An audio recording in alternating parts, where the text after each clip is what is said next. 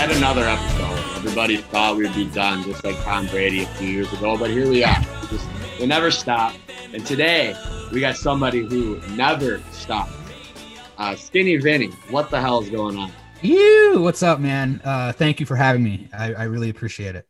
No, absolutely. Thank you. And it's I just told you and your PR guy Tom, kind of a little bit of a milestone. We don't usually have uh, people reach out um, telling us, "Hey, let's do an episode." I mean, it's happened, but it's not. Uh, it's not. It doesn't feel as important as this message you want to get across here. So Yeah, I feel lucky to have you on, man, and I'm excited to get into this. This is a wild story. yeah, man. I, I appreciate it.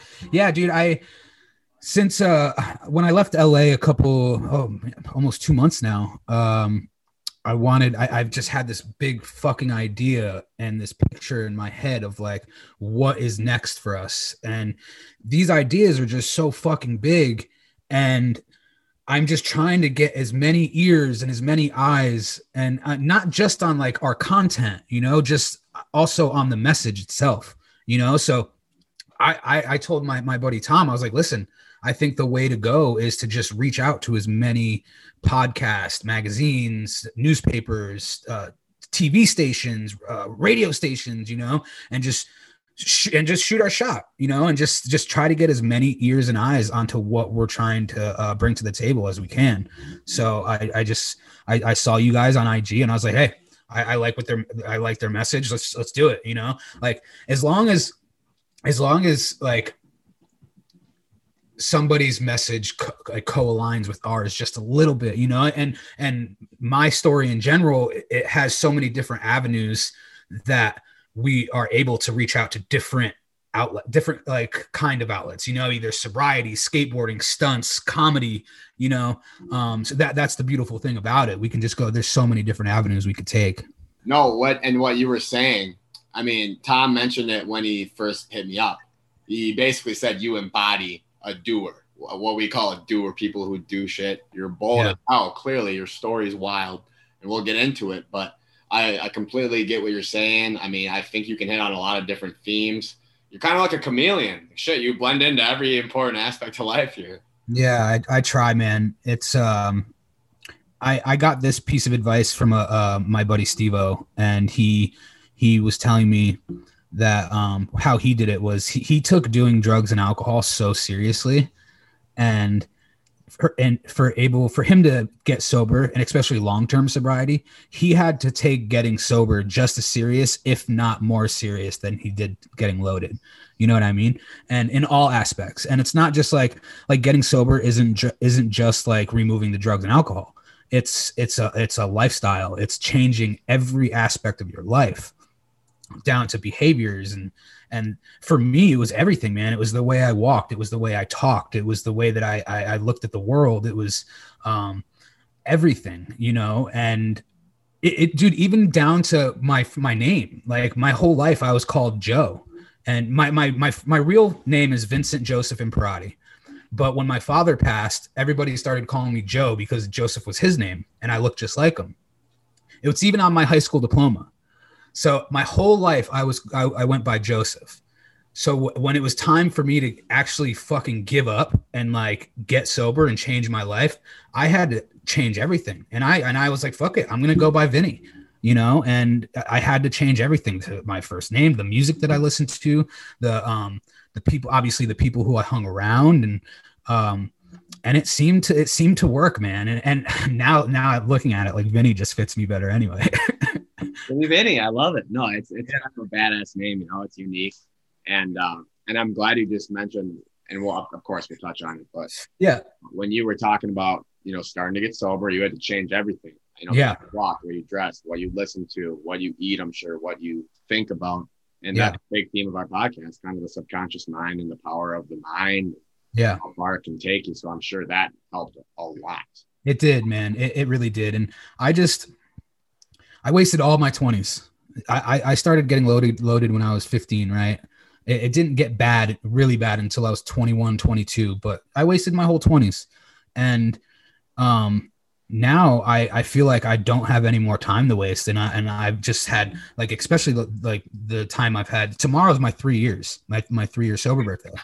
Thank you. And um so these last three years it's like I've had tunnel vision. I've I've I know what I want. I know who I am I'm happy with who I am I'm content with the person I am so now it's just like my eyes are on the fucking prize and I'm going for it and I feel like if I if I didn't do these things that we have planned now I would regret it for the rest of my life. And that's one thing that I made a fucking promise to myself was when I'm on my deathbed, dude, I want no fucking regrets. You know what I mean? Like if I have planned, it, it could make me or break me. Like financially, every, everything. It could make me or break me. But I don't I don't care about that. I, I what I care about in life is just fucking going for it with no regrets whatsoever. Absolutely. And that's that's really that's like the message that I'm trying to put out, especially like life doesn't have to be boring when you when you get sober, you know. And that was a huge thing that scared me to get sober. I was like, fuck, dude, like I live in Connecticut. It's a depressing state. If I get sober, I'm gonna be fucking miserable. I'm gonna have to work a bullshit nine to five, which there's nothing wrong with, but that's not for me. You know, I don't want to be unhappy, miserable, and sober. Like, if I'm gonna be miserable, unhappy while I'm sober, I might as well be getting fucking loaded while I'm while I'm unhappy and miserable you know so that's uh, one of the reasons that scared me to, to actually give sobriety a, a chance was just to have a boring life and it doesn't have to be like that No, and I'm glad you brought that up. I'm very glad you brought that up because I mean, I'm I'm a younger dude. I'm in my 20s, and uh, sometimes I'm a little freaked out by you know slowing down in life or growing a little older because I want to remain youthful. You know, I want to be energetic. So I'm glad you brought that up right there. yeah Um, but let's so let's do this. Let's do this and let's start. Just kind of give everybody an intro as to what you're doing now, because I mean you're all over the place. You're far from boring. I mean you'll get you'll get it if you look at your social media within a second. So Yeah. what what have you been up to, man?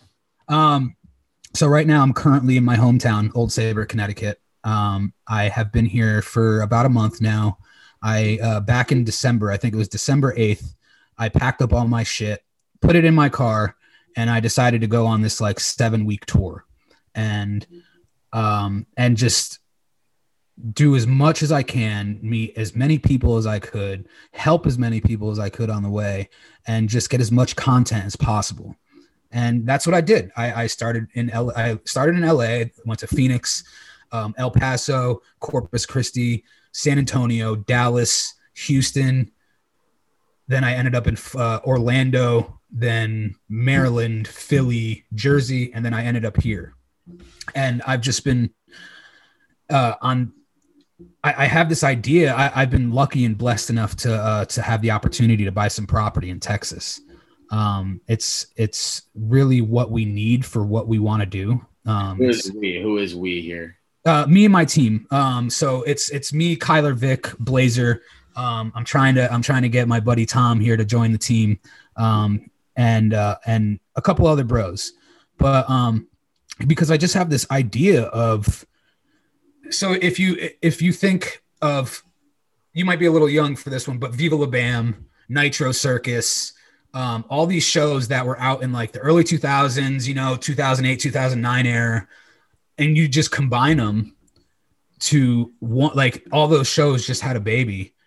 That's what I'm trying to make, but I'm also trying to put the the recovery aspect in it as well, you know, because uh, back in those days, all those dudes were getting loaded and it's and I looked up to those dudes, you know, like even, not just not just the Nitro Circus, Jackass, CKY, not just those dudes, but like professional skateboarders like Andrew Reynolds and and all these dudes that were just getting so drunk and so high while making these pieces of art that we just admired and loved so much. And I'm trying to do this sober, and I think that's a, a, a one big reason that is getting us out there is because we do do this sober.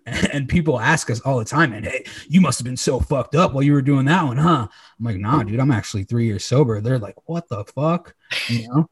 So i think so I, with me the the with me and, and my homies and and tom involved tom is just uh, so smart you know? And i think all of us together we have a, um, a very good chance on making this a reality and so I'm fucking going for it, you know? Absolutely. No regrets. You don't want to be on the deathbed thinking, what if, right? Yeah, exactly. And really quick, back to that point, whenever I hear about, uh, you know, somebody on their last legs in the hospital, and they always ask these people, what do you regret, right? Like, what are you, what's your biggest regrets? It's literally, I feel like always that I didn't try this, that I didn't do that, that I didn't follow this dream, right? So I can totally see why you're doing this, and I respect the hell out of it. And so, to your point, yes, I was a little young for these shows, but I can kind of put the dots together that you were looking up to these people that were high off drugs. You're high off life. You're now high off life, right? But these people probably looking back, it it influenced you, no doubt, to get into drugs. Absolutely. Yeah, absolutely. They, I, I, I don't, I don't know if they were uh, any, uh, maybe, um, an influence for us to get loaded. I, I think the the main influences for me to get loaded were just I, I, I didn't like who I was. Um, I, I had this emptiness in me that I just, I, I just wasn't, I wasn't happy. You know, um, I, I, I might have looked happy on the outside, but um, and it's and it's hard to go back and really pinpoint those things because like we like in high school we were uh, like we were like cool with all the different cliques in, in school. Like we had a lot of friends you know? We we we had good grades. We we traveled a lot you know? We we we weren't rich but we weren't poor you know? Like we had an okay upbringing. Um but there was just with me personally there was just something that i just wasn't okay with myself. And um and i think once i did find drugs and alcohol it it masked all those feelings and it filled that void that I was like trying to fill my whole life and it just numbed everything you know and and then yeah like those those people who influenced us for what we do now they they played a little part um and the beautiful thing about that is all those dudes who were loaded back in the day like Steve-O and Andrew Reynolds and Bam they're all fucking sober now you know so Steve-O's got I think 12 years now um yeah and and brandon novak brandon novak is a huge inspiration for, to me now and he was a gnarly one he was like sucking dick on the streets of philly for some heroin you know like and he's not gay like That's wild. That's definitely wild. I would constitute that as wild. yeah So, and these guys are all sober. They came full circle. You're saying. yeah they came full circle and um and i'm blessed to uh like to so to to grow up and have looked up to these guys and to now like some of them i have relationships with now you know? It's it's it's a complete mind fuck to me. Like i every day i i think of it and i'm like dude how? It, it just doesn't make any sense to me. Like i've had posters of all these dudes on my walls growing up my whole life. And now i'm able to go to bam's castle and skate and film. And now i'm i'm going to be meeting up with steve-o this weekend in la you know it, it's just it's a it's a trip Life is a trip. Life's an Yeah. absolute trip, and I, I want everybody to understand how crazy your story is from the beginning too. Because I, like I said, I just watched one of your interviews today, um, and I was I was literally in Target shopping, just doing you know normal shit. I was listening to this. I was like, no way, like this is not. Like I, I, at some points, I'm like, are you making this up, Vinny? Like, I don't even know it's real. But let's get into this. Let's get Yeah. from the start, like kind of your you know um, journey with drugs, we'll call it. How Yeah. did it start? Let's let, let's just get into it.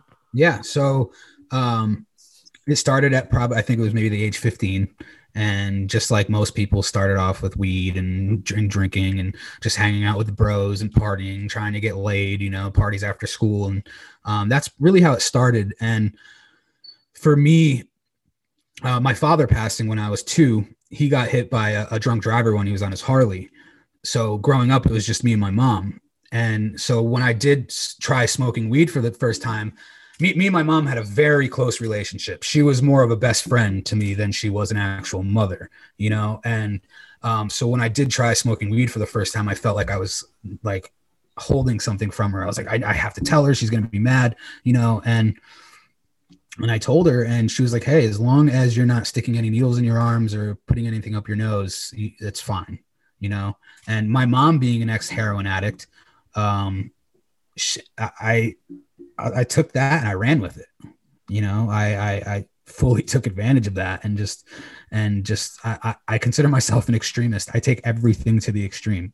Even to this day, I take everything to the extreme. And um and then it, it slowly progressed to from from weed and drinking to um, hallucinogens every once in a while. You know, me and the bros eating some acid, mushrooms, uh, then um, Molly, ecstasy. You know, late teens, we, like in our, probably like 18, 19, we, we would start taking like a lot of acid and a lot of ecstasy and combining them and um, like uh, following festivals. We'd go to like Dave Matthews and Phish and and um and just get as high as we can Good to go see these shows and um and then uh it got to the point where like okay i can't be spending this money on all these drugs so then i start selling And And- so, just to interject, at Yep. this point, like you're at festivals, right? You're having fun, you're having the time of your life. Mhm. And your first warning sign in your mind was the money aspect of it, you're saying.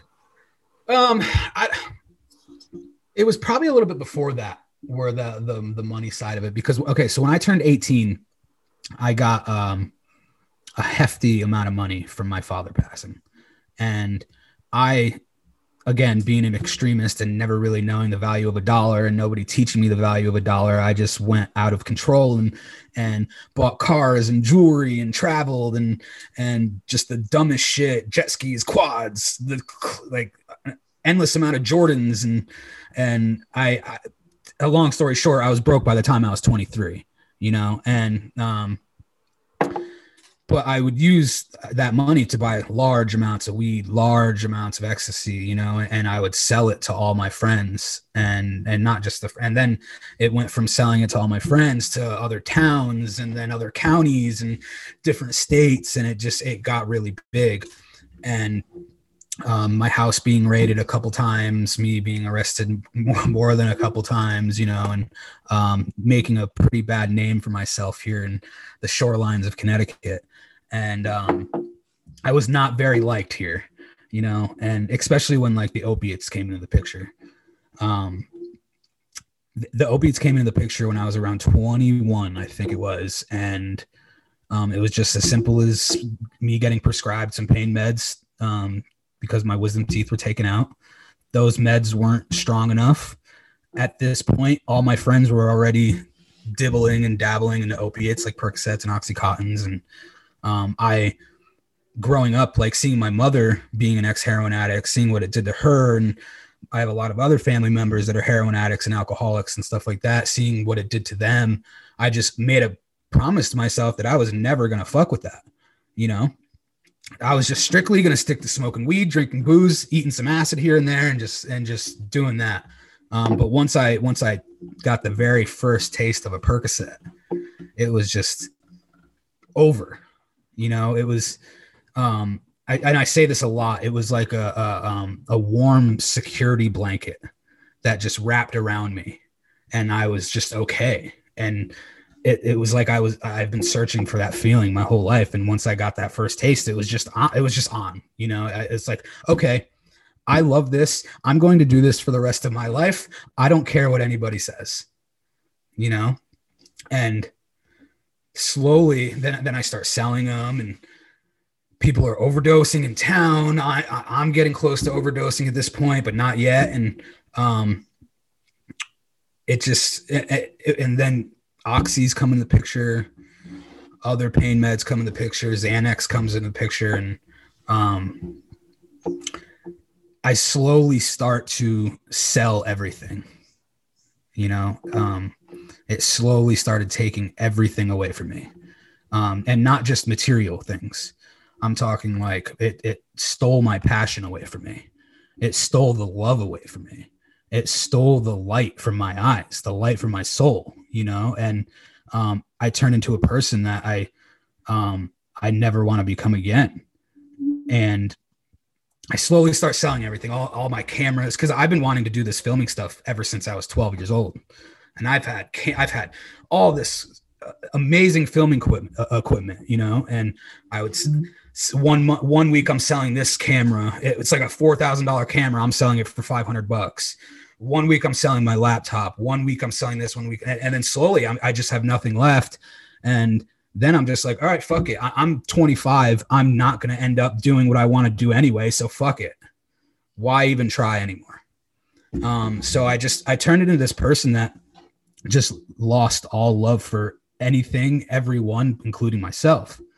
And, um, ending up getting kicked out of my house. Nobody, none of my family uh, wants to fuck with me anymore, uh, and for very good reasons too. You know, like when uh, when I'm in my addiction, I, I steal, um, and I and I steal from my loved ones, my close ones. Um, reason being is because they're easy targets. You know, they. I wouldn't say they're ignorant to the fact, but I think they're just don't want to admit it.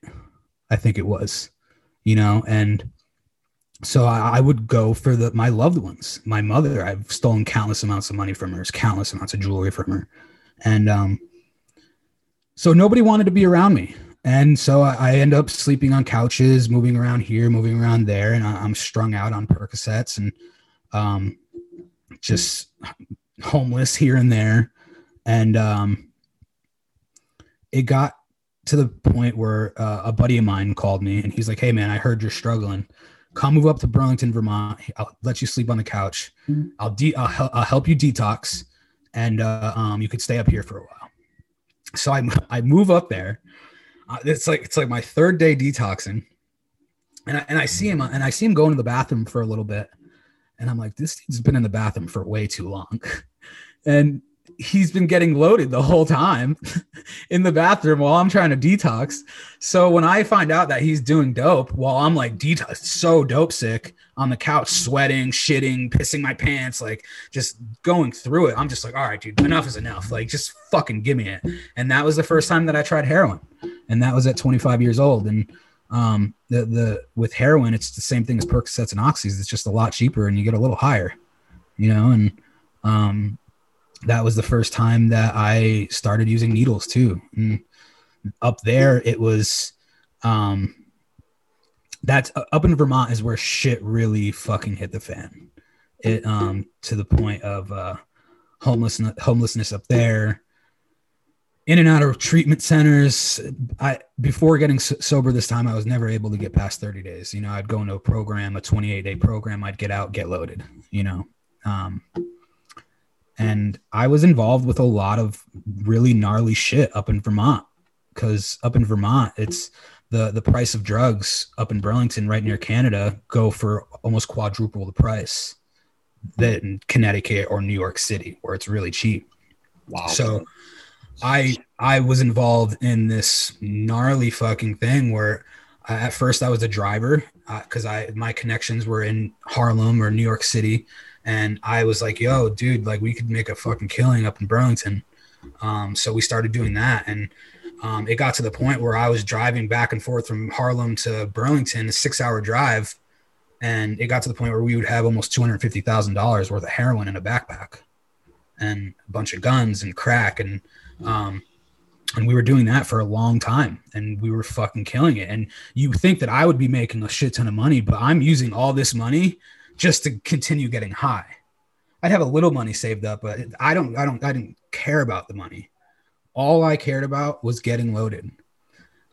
So, um, the, the, my last time making the, the, the drive to Harlem to, uh, to Burlington, I pick up the guy with the backpack in Harlem. We drive six hours with the Burlington.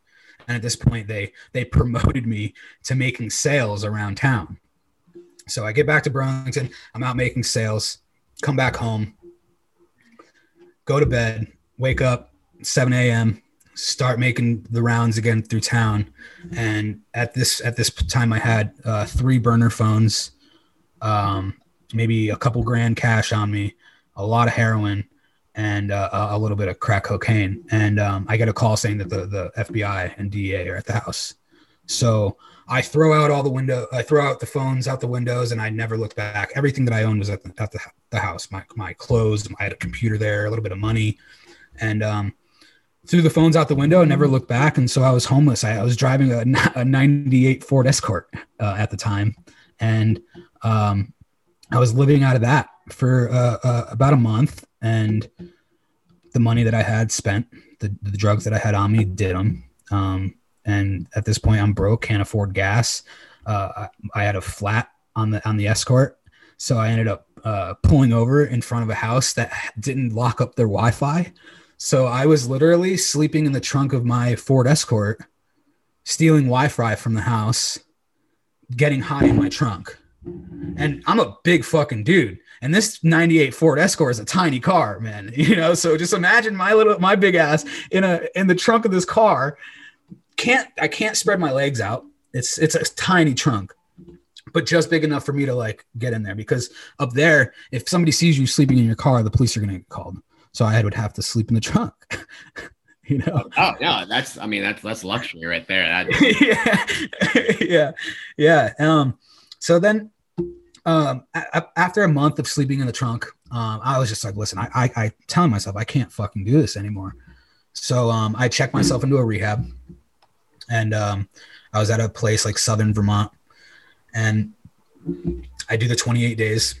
I get out, they give me my phone back. I turn my phone on. and this is not one of your burners because you talk you No, no, no, not one of the burners. No, no, no. And um, I, I turn my phone on, and my phone's just blowing up. And I'm getting all these texts, all these calls saying, um, John, one of our best friends, uh, overdosed, and he's in the hospital up in Burlington, critical condition. So I'm freaking out. I get a ride up to the up to the hospital. It was like an hour away, and uh, I get to the front. I'm like, listen, I'm looking for John. What room is he in? And they're they're like looking through the system, and they're like, "We- can't find him. Uh, he's not here. I was like, no, no, that's bullshit. Somebody just called me and said that he was there. And then they look a little farther, and I just see the look on the, the lady's face, and she was just like, he just passed ten minutes ago. And um, and this dude was one of my best friends. Um, it, so growing up, it was me, Tom, and John. You know, it, um, the house that I'm at right now is Tom's house. John's house is right across the street, and my house is 200 feet away. You know, so it was us growing up. It was the three of us. Um, so when I found out that he passed and I was 10 minutes too late, that really, um, really fucked me up. You know, um, it took me down a really dark place, and I, I thought that I've already been in the darkest places that you can get. Um, but it, it took me to this place where I just didn't give a f- like. I don't care if I live or die. I'm not the type of dude to kill myself, but I'll go out gun, guns blazing. You know, um, so when I found out that he died, I just I went, I called up one of my buddies, I had him give me a gram of dope, and I went back to the parking lot of the hospital and overdosed in the parking lot. And um, a, a complete stranger walking by found me with the needle still in my arm and Narcaned me and got me up and left. you know, um, And he left. He left. Yep. Do you ever think back to that moment and even I mean, why was that guy there? Why did he save you? Do you do you ever think about that? Every day of my fucking life, you would have you would have died without that guy, right? You had to. Yeah. Every day of my fucking life, I think back to that moment. Do you think you'll ever know who this dude was? Is he a real person? Like what the hell? No, I'll never know. I'll never know. Um, why? I'll never know that either. And and I I tend to. Um, I, I told this I, I tell this part of it a lot too. Is uh, even to this day with three years sobriety, I I have uh, I tend to get the feeling of survivor's guilt a lot, um, especially with me beating the addiction and not just living, like I'm thriving you know i'm more than thriving. I'm happy. I'm content with who i am. And for me to have done so much harm to so many people and do some really fucked up shit why is why did i beat the why did i beat the addiction? Why am i living the dream that i have been dreaming of since i was 11 years old? And why did it just fall on my lap i didn't go searching for it you know i had when, when this happened to me i was this fell on my lap when I was two months sober. I had no I had no intentions of staying sober. I was in a sober living. Uh, I was pretty much using it for a roof over my head, a bed to sleep in, and some food to eat. You know, taking advantage of the system, using my health insurance. You know, I had I had no intentions of staying sober whatsoever. And somebody, higher power, God, whatever you want to call it, was like, all right, enough is enough here you go you know, and Right. I I it's it's it trips me the fuck out, bro. It really does. I And- can see why. I can see why. and and for for for all this to happen to me and for somebody like john who is so sweet and so smart and so talented and so like wouldn't harm a fly. I make it through 15 overdoses and one takes his life. You know? So i i i some i try not to man. I really try to not ask myself why me? Why are why are these blessings happening to me? At first i did. Today it the, the feeling comes every once in a while. Um but I, i'm that's why i'm trying to use these these opportunities to like really like spread a message and really try to help as many people as i can and try to have as much fun doing it too Well, so gut instinct. This is the first time I've heard this story from you.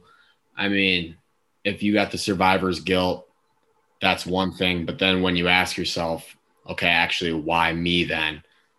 I don't see a reason other than what you're doing right now and flipping that into this positive energy and going out to promote the story.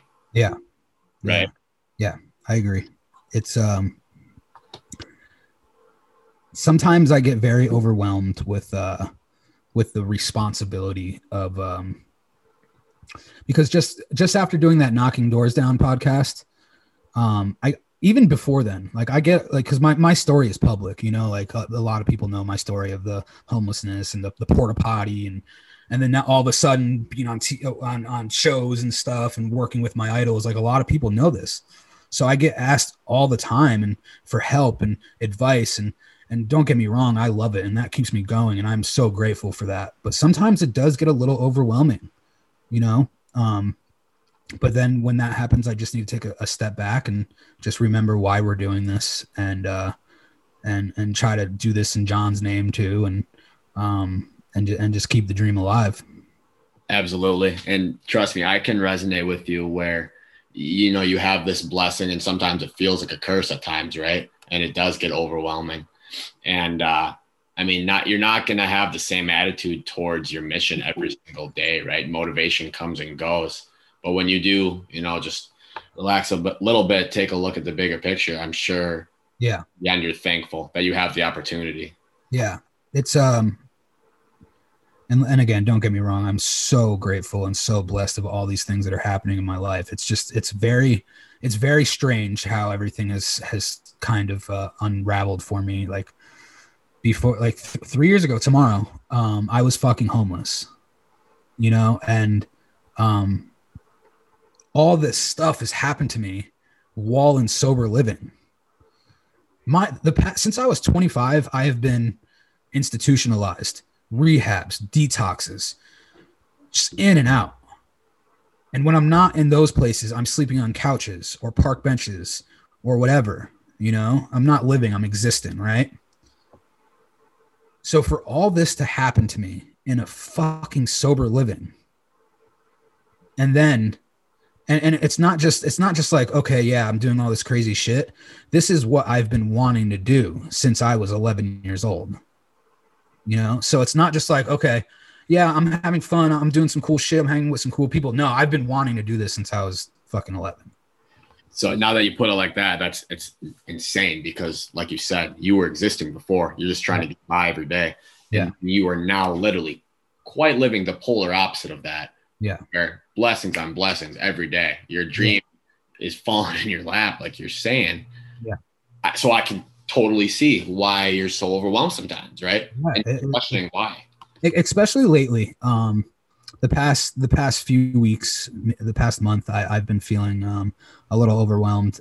And I, I think it's just being that um like i said dude i was institutionalized for so fucking long. This is the first time in my life where i'm i'm free. I don't have anybody fucking over me telling me to make my bed. I don't have anybody over me telling me to clean my dishes. I don't have anybody over me telling me to telling me to, to uh, piss in a cup you know what i mean I am completely free. I have no structure and no accountability. The only accountability I have is myself, right? So to transition from being into a sober living for all those years, getting sober, doing what we've been doing. Also, when I was eight months sober, I got hired to to run the sober living that I was a client in. I, I became a man. I became a driver. Then I became a manager, and then I became the uh, director of operations. So I ran two houses, a total of uh, almost forty clients, right? All while living in the fucking same sober living. Like after they hired me, they they moved me to the garage where I would have a little bit more privacy, but still, I'm sharing a house with 20 dudes. I'm sharing a bathroom with 10 of them. No privacy whatsoever. Like it's so congested in, in an environment like that. So while I'm doing all that, I'm also traveling the country over and over and over again, working with our idols, working with these people that we've dreamed of working with, making relationships with these people.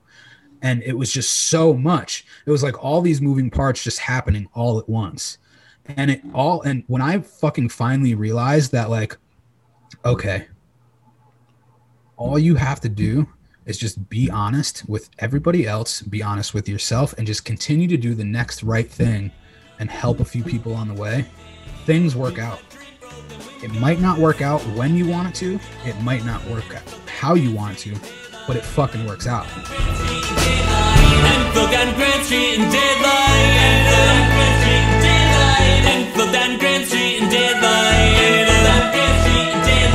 And that was the message that I was trying to tell my clients at the house. Um, but that's hard trying to get through uh, through people like that, you know, because when they see somebody like me, they're just like, "Oh, dude, you got lucky." Yeah, I, I did get lucky, you know, but I put in the fucking work. You got to be lucky to be good, and you got to be good to be lucky. Yeah, yeah. And when all these things are happening, um, are you looking at each event or blessing or positive happening, and are you are you recognizing the weight of how important that is for you, or did you all of a sudden look back a few months later and you're like, "What the hell just happened? That was a blur." Yeah. Um, there were some events that, like my first year of sobriety, you know, um, uh, so the, the very first thing where I was like, holy fuck, where am I and how did I get here is when we were on stage with Wu Tang in front of 5,000 people in Chicago and doing live stunts. You know, they, they, they hired us to do, to go in between each, each, uh, um, each performer and do live stunts in front of 5,000 people that was an, an event that I was like, holy shit, this is like, this is real. Then another one is like working with BAM. Um, and everything was happening so quick that it almost was like a blur, you know? And, and it wasn't until like maybe a year and a half, two years where I was like, holy fuck, what we have been doing is actually like something special. And it's, and, people seem to really like us and and that keeps me going you know it's it's getting it's getting emails and dms from people like I I get this all the time hey man i just want to say thank you for the content you make because i struggle with depression and anxiety and sometimes i feel like killing myself and when i watch you guys it gets me out of that hole you know it's it's stuff like that that fucking keeps me going and, and like part of me is like bro I'm just a big dude getting kicked in the nuts, getting tased. Please don't like, come on. But it's just like how the Jackass guys and the CKY guys did for us, you know. And and when we and when I hear somebody say, hey, "Yo, you guys are the new generation Jackass," you guys are the new generation CKY. That's like, holy fuck. That's like the holy grail for us, you know. And and now one of us is actually in Jackass Four, you know. So Really? yeah. Yeah. Wow! Congratulations. That's Yeah. insane. Yeah. And it's funny because you said you're an extremist early on. So before you were taking that extremist tendency and propensity and kind of, you know, getting into negative things with that. But now here you are and you're utilizing that because you know that about yourself. And now you're getting hired by all these big names. One of your buddies is in Jackass 4. You are an inspiration to other people. It's incredible. Like it, it's it's yeah i i i really owe it to um i owe most of it to to this he's one of my best friends his name's zach he goes by zach ass Jackass, I was just gonna say. Yep. And um, he was. This is all public information, so it's okay that I'm talking about this. That I I met him in that last sober living that I was at. He was a client already, and I and I walked in there and I recognized him. I already knew who he was. I was a fan of his work, and um, he saw this tattoo um, that I had on my arm, and he's like, "Oh, you have the heartagram tattoo." I was like, "Yeah." He goes, "All right, me and you are gonna be friends." Like, okay, sick. Like, and then we got to get a little closer, and I he I told him that I have a little experience behind the camera. I grew up filming skateboarding, and and then uh, when Jackass came out, I we me and bros would film stupid shit in the backyard, and and um, he's like, "All right, well, I I need a filmer."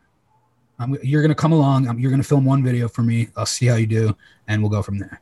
And I was like, all right, sick. And the first video that I filmed for him was uh, we attached a boxing glove to a, um, a gas powered RC car that went like 40 or 50 miles per hour, and we went down to Venice Boulevard.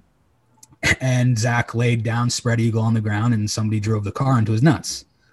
And this video, this video blew the fuck up it's getting it got like a half million views it, it, it was getting recognized by people like tony hawk and all my idols and and and so i'm thinking like holy fuck a, a piece of work that has my name attached to it is getting liked and recognized by all these people. And um so when that happened he was like all right dude you're in. And so it went from that to us flying back. And, and this was right towards the end of uh, uh of wrapping up for too stupid to die the tv show that they had on mtv and so Zach, they, they would fly me out to um, to Indiana.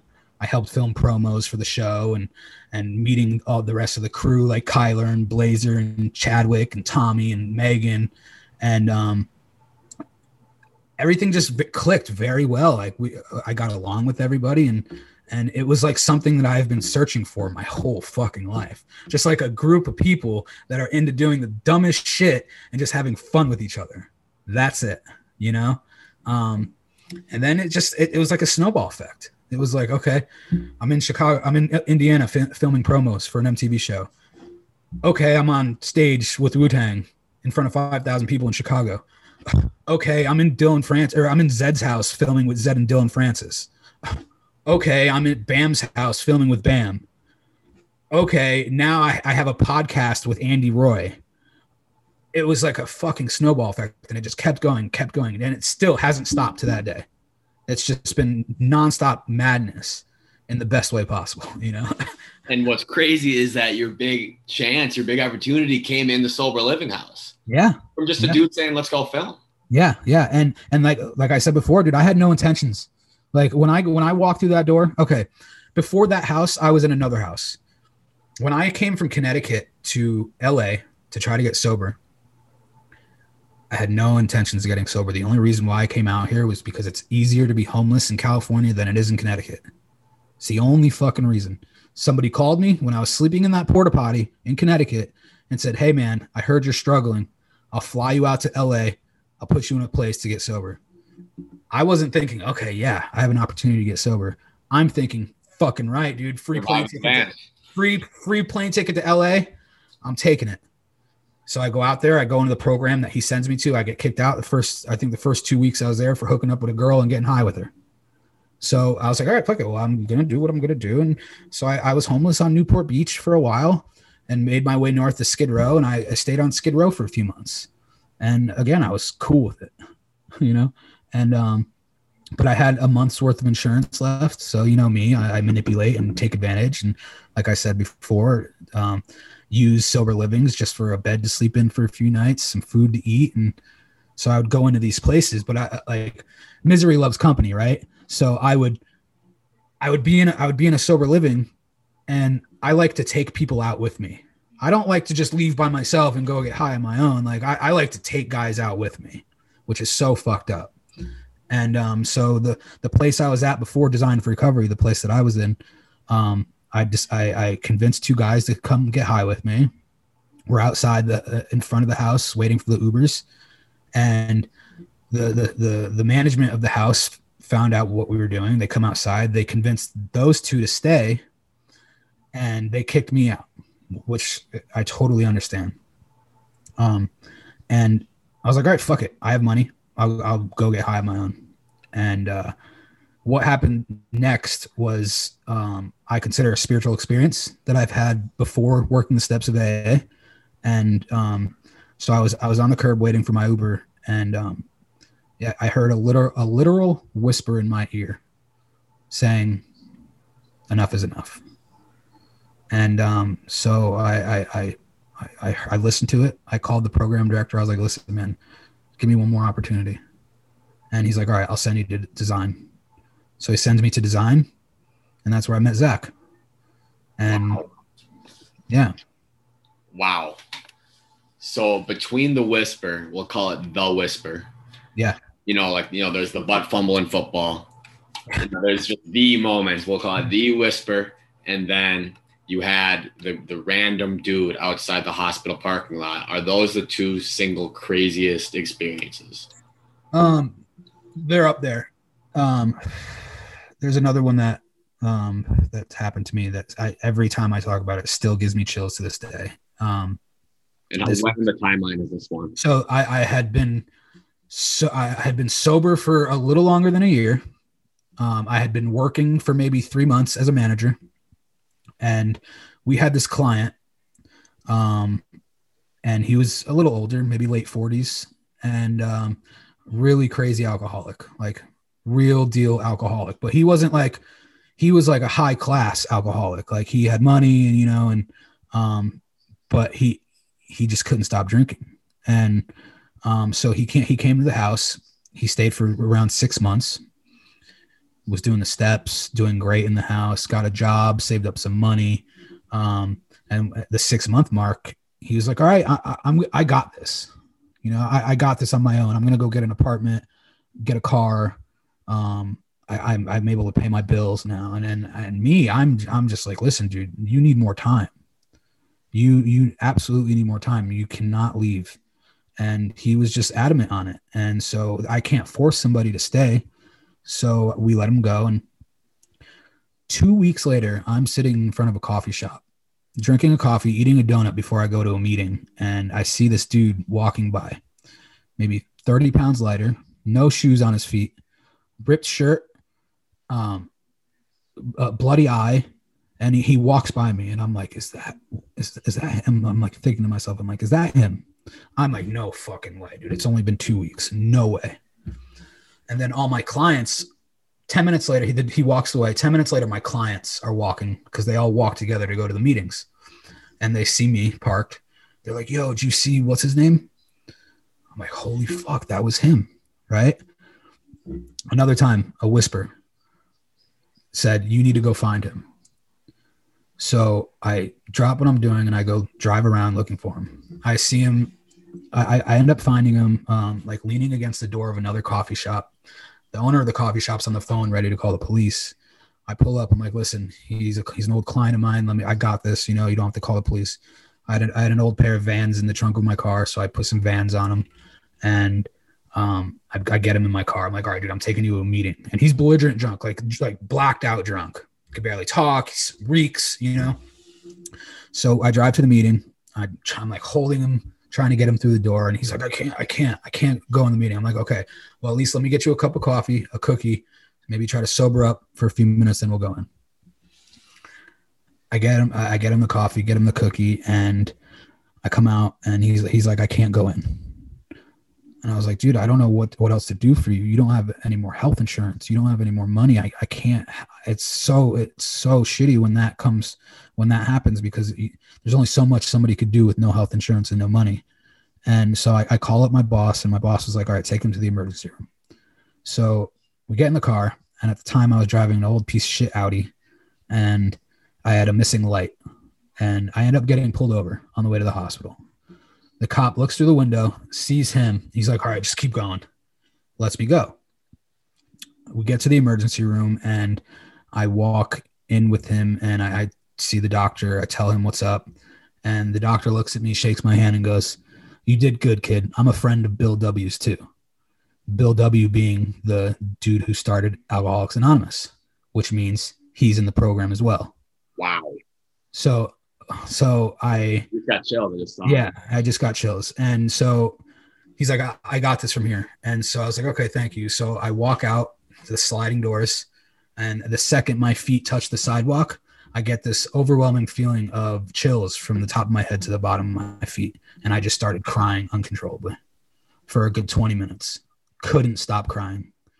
And that's, and that's what that's what the program did for me. It, it allowed me to believe in something greater than myself, you know, because I was very selfish and very, uh, um, very selfish and didn't believe in shit like that before I got sober. And that's what sobriety in the fucking program gave me, you know, like without fucking having some sort of higher power. Like I can't do this on my own. You know, there's no fucking way. Something out there is helping me get through this shit. And to whom much is given, much is tested. And I mean, your your childhood it wasn't easy, and to get through all of your personal stuff after what you turned 18, that's not easy. And now I would probably say when you feel overwhelmed, it's because you realize I've beaten so many odds, I've came so far, I I can't stop anytime soon. I mean, Yeah. that's gotta be overwhelming, right? Yeah, absolutely. Dude, I get it. And again, congrats. This is this is important because tomorrow's your three year. So Yeah. Yeah. that's huge. Yeah, it's uh, for for somebody who could never get past thirty days. Um, for somebody to have done so much wrong in the world, and um, to to get three years, and to be able to do what I do and spreads whatever whatever the message is I'm trying to spread. You know, to be able to do this, I'm forever grateful. Absolutely. Yeah, Absolutely. And that's got to keep you going at the end of the day when you do feel, you know, the weight of everything that's happened. yeah, So congratulations. And I want to rewind too, because obviously you got your huge break um, filming that video that went viral. How is that the first piece you had being connected to all these dudes? Or yeah. did you know somebody beforehand or how did this work? Nope, I didn't know anybody beforehand. That was my that was the first video that I, that my name was attached to that blew up. And Zach already had a presence online. Zach was huge online. Um, at, at that time, I want to say he had maybe 125,000 followers on Instagram. Um, he just pretty much almost wrapped up filming Too Stupid to Die.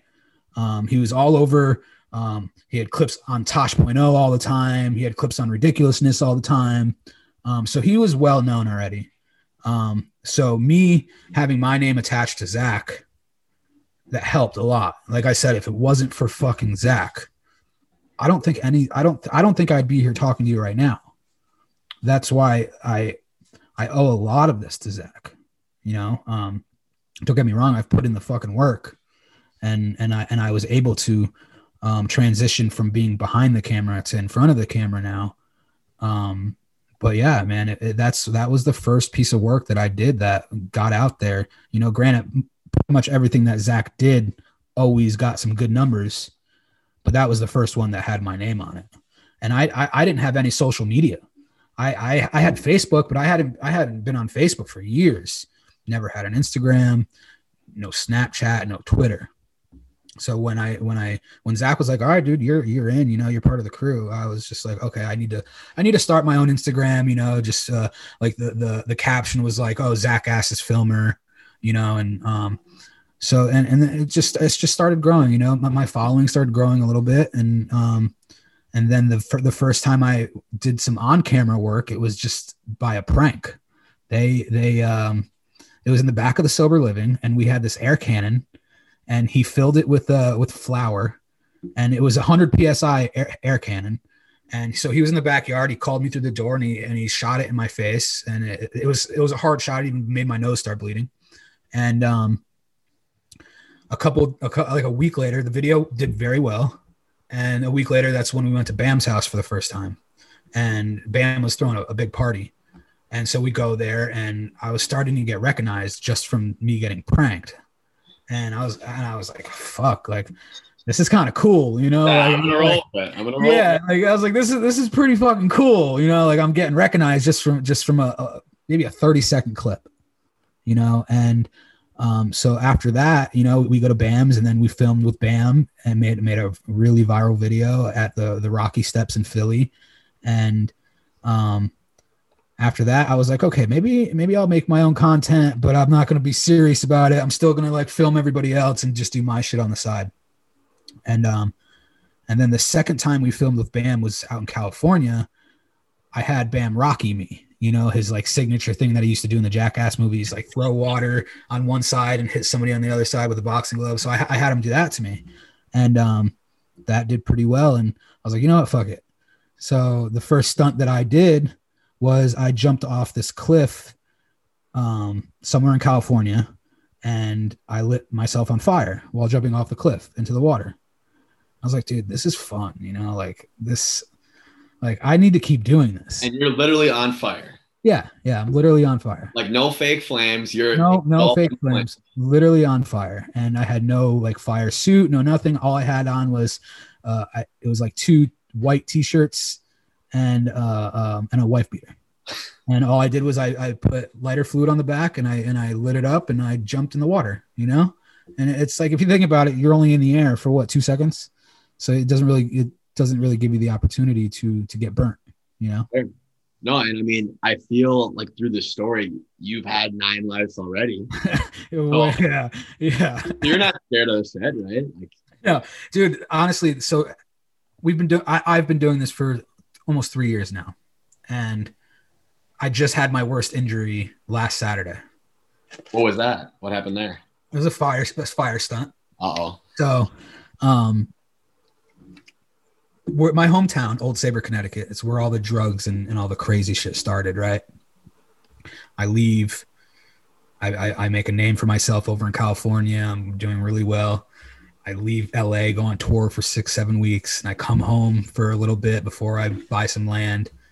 And Tom came up with the idea of you need to do a like a homecoming stunt, you know. And I was like, you're right. So I we I I start thinking of like, okay, I'm gonna light myself on fire and skate across the the bridge. And it's, it's like it's like the phoenix has risen, you know. It's like the phoenix yeah. has risen from the ashes, you know. And, yep. so so I so it was six thirty in the morning last Saturday, and um, this three days ago. What's today? Today's Tuesday. Four days ago. Yeah, you know? And six thirty in the morning, and uh, we're we we did it that early because we wanted it to look majestic with the sunrise. We were gonna do it three takes, so we have a bunch of different camera angles, and it was just Phoenix is rising. Yeah. we were, yeah, we were gonna have some epic music in the background, and that was the plan. The first take, I put way too much lighter fluid, way too much. And I and usually like most of the times when I when I work with fire, I'll I'll wear a few layers of clothing, and, and a couple of those layers are wet, you know. And um, I didn't do any of that, and I, I put on a way too much lighter fluid, and I'm up, I'm on fire, I like I'm engulfed, and I'm skating, and first five seconds of it, I'm cruising on the skateboard. I'm enjoying it, you know. And then like that, I'm like, holy fuck, I'm on fire. I'm burning. And it it got down all the way to my wife beater. I had a wife beater, uh, two shirts, two hoodies, and my jean jacket. And it got all the way down to my wife beater. And I had three pairs of sweatpants on and then my boxers. It got all the way down to my boxers. So I end up taking off all my clothes and I end up naked on the old Saybrook Causeway Bridge at six, seven o'clock in the morning on fire. No. And now I have blisters all behind my legs. And which really sucks because I have to be on a plane tomorrow morning for six hours. Ah, okay. You, you were kind of burnt toast a little bit. yeah. Yeah. Hey, how, how is that for a homecoming stunt, though? That's Yeah. returning in style. Yeah. Yeah. Yeah. But, so, but it could have been a lot worse. So I consider myself very lucky that I haven't gotten very hurt yet. Well, at the, I mean, don't take my word for it, but I, I you might be immortal. I don't know. We don't know yeah. yet. Right? died yet. So yeah. yeah. But so do we? Do you have any other just larger than life stunt ideas that you're saving, or can you even say it? Um, as of right now, I don't have any ideas. I've just been um that whole the Phoenix Risen homecoming stunt thing that was just like so on the fly. Like after being on tour for seven weeks and um and trying to uh purchase a house and land for the first time in my life and having to deal with some personal stuff um, with family and um, trying to work on my credit because I ruined my credit in my addiction. So it's so right now I've just been dealing with like real life stuff. Um, so as, as far as stunts go, I, I really have nothing planned unless we just come up with something that isn't. I, I- don't want to get hurt right now because of things that I have to do. you know, and um, we I have I was on the show called Send It City, and we filmed uh, um, I want to say like 13 episodes, and I think we have four episodes left. So we have I have some content still coming out. Um, I, I I do have some some stuff in my archive that I've never released, so I do have enough content to release on a on a certain schedule until hopefully until I get to um, to Texas. You got the content 401k stashed away. Yeah, ex- yeah, yes, exactly. Yes. Um, and then and then when like like I said, dude, the plan is to just like to go to Texas and I, I have to so tomorrow I, I fly down to Texas and um I'm there for two days and then I fly to LA on Saturday on Friday and uh, I'm there for four or five days. I fly back to Texas for a day or two and then I come back here while I'm in Texas, I'm going to be looking for um, an, an, apartment to rent for a couple months and a, a, little job just to just to keep some steady income coming. And um, when I find a place to rent to rent down there, I'm going to be down there for a few months and uh, hopefully have everything good enough and have a property that I have found with enough land a house that's unique enough because I don't want a house that's just like a box like every normal house. I don't I don't want that. You know, I, I want it to be very unique and very like have character. Kind of a play you know? park, you know. Yeah, yeah, and um, so so hopefully hopefully I'm down in Texas, living in an apartment within the next few weeks, and hopefully I'm in, I have a property with a bunch of land within the next few months. Well, I mean, shit, you've been able to manifest damn near everything you've put your mind to in the past three years, we'll say, of course. And and I was gonna say, I'm glad that you found your way in front of the camera. You obviously filming was the big break, but you're yeah. oozing charisma even over a Zoom from thousands of miles away. You're born to be in front of the camera, so I'm glad. I, appreciate that, man. I really do. Absolutely. I mean, I think you'd have to be you, you, you, you, I don't know who wouldn't be able to see that. Anybody that's listening to this, even not even watching the visual, is going to be able to know. And I think this is your call. And clearly, you've had, you know, the whisper, the guy in the parking lot. You've had all these crazy things happen. Yeah, come full circle. Uh, you came too far to quit. I think. Yeah, I I agree, man. And like I said, dude, I, I think the main the main focus and the main goal is just to have as much fun as possible and try to help out some people along the way. You know, um, life is way too short and it goes by way too quick to not have fun and that and like i said I, I, owe it all to fucking aa i owe it all to my sobriety I, I owe it all to my higher power i owe it all to the people who i surround myself with um back in the day i, I surrounded myself that uh, i surrounded myself with people that were just as miserable as me and now now i i surround myself with people that have more than I do because it, it, it makes me work harder. It makes me be better than the, the better person than I was yesterday. You know? Yeah. Um, that that's the end goal, man. And I'm, I'm fucking doing it, you know? You're doing it. No, you're doing it. And I obviously assume then you subscribe to the, um, you're the average of the five people you're around the most theory then, right? Oh, absolutely. I think absolutely. that changed your life clearly. Yeah, absolutely. Um, and and I, and I try to tell my when I was working in treatment, I was trying to tell my guys that all the time. You know, I'm like try to find a group of people, and, and AA is a great place to do that. You know, like the the group of people that I met, like my support group, great people. Like I consider them family.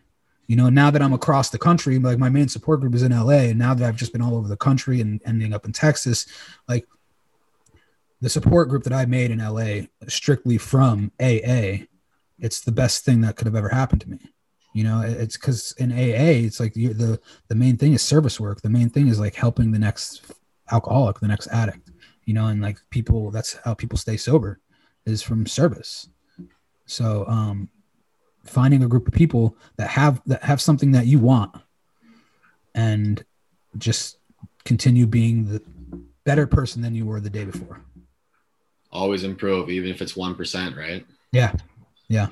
Absolutely. And dude, I mean, I think what you're doing is very important because we alluded to it earlier, but when people looked at skateboarders and stuntmen and you know women, if they were in that industry, then I'm too young to know. But I mean, they weren't the best influences, I guess, right? And here are you, here you are, you're promoting sobriety while having fun. People are like, you're high doing this right now, right? And you're like, no, I'm high off life. like, I think it's just a huge paradigm shift in your industry. It's damn near groundbreaking. So it's, it's crazy to hear about. Yeah, thank you, man. I appreciate that. Absolutely. And I uh, I wish we could get this out on your three year anniversary, but I mean, well, it'll be about three years and probably a week maybe when it's out there. So Yeah. I'm happy for you, man. This is un- this is an unreal story. Um, Thank you. and I guess is there any closing remarks or any last topics you want to touch on from an inspirational standpoint to some that may be struggling currently? Um, yeah. Uh, I, I actually made a, um, a a post today on Instagram. Um, it was like footage of the last tw- uh, very little amount of footage from the last 12 months. It was impossible to fit everything in three minutes, but, and my caption was, um, was if you're struggling, reach out and life doesn't have to be boring when you're sober. And it doesn't, life does not have to be boring. And a- as long as you just give it enough time if whether you're in a structured environment like a sober living whether you're detoxing on the couch whether you're fucking in a porta potty you know um it's just like giving it enough time things get better the the, the cravings do go away um the the thoughts of whether it be depression whether whether it be anxiety whether it be suicidal you know um it, they do go away because this disease is fucking gnarly. And a very cliche saying in AA is that the disease is outside in the parking lot doing push-ups, waiting for you. You know, and which is fucking true, man. You know, it's a it's a it's a constant daily thing that you con- you constantly have to be putting work in yourself. And and don't get me wrong, it's not easy work. If getting sober was easy, everybody would do it. You know, um, but when you do give it enough time and you do like humble yourself and and start to take uh, um, direction from people who actually know what the fuck they're talking about, then things start to work out. And just like I said earlier, it was just continue doing the next right thing, be honest with yourself and be honest with everybody around you. Things work out. The dominoes fall. The dominoes. Yeah. Yeah. Well, everybody out there, if you were inspired, I don't know how you aren't. I'm ready to run through a brick wall with no, maybe on maybe on fire at this point. I don't know. Please share it with your friends. We're on Instagram, Facebook. Uh, we're everywhere. Um, Apple, SoundCloud, Spotify, wherever you're listening. Share it with friends. Share it with people in need. And Vinny, thank you again for telling the story. This was crazy. of course, man. Thank you so much again for allowing me um, to share my story, giving me the opportunity. And um, maybe we can do it again one day. We're gonna do it again soon. I feel it. Oh, yeah. Thank you, Vinny. Thank you. Hell yeah, may, maybe uh maybe when I end up getting this fucking property down there, you know, we could do a little check in and and go from there. Yes, I mean, God, I might become a stuntman now. I think I might just. yeah. yeah, man. So, man, all right, Vinny, you were a treat today. Thanks for joining Bold Perceptions. Everybody share with a friend. Have a good day. Thank you. Out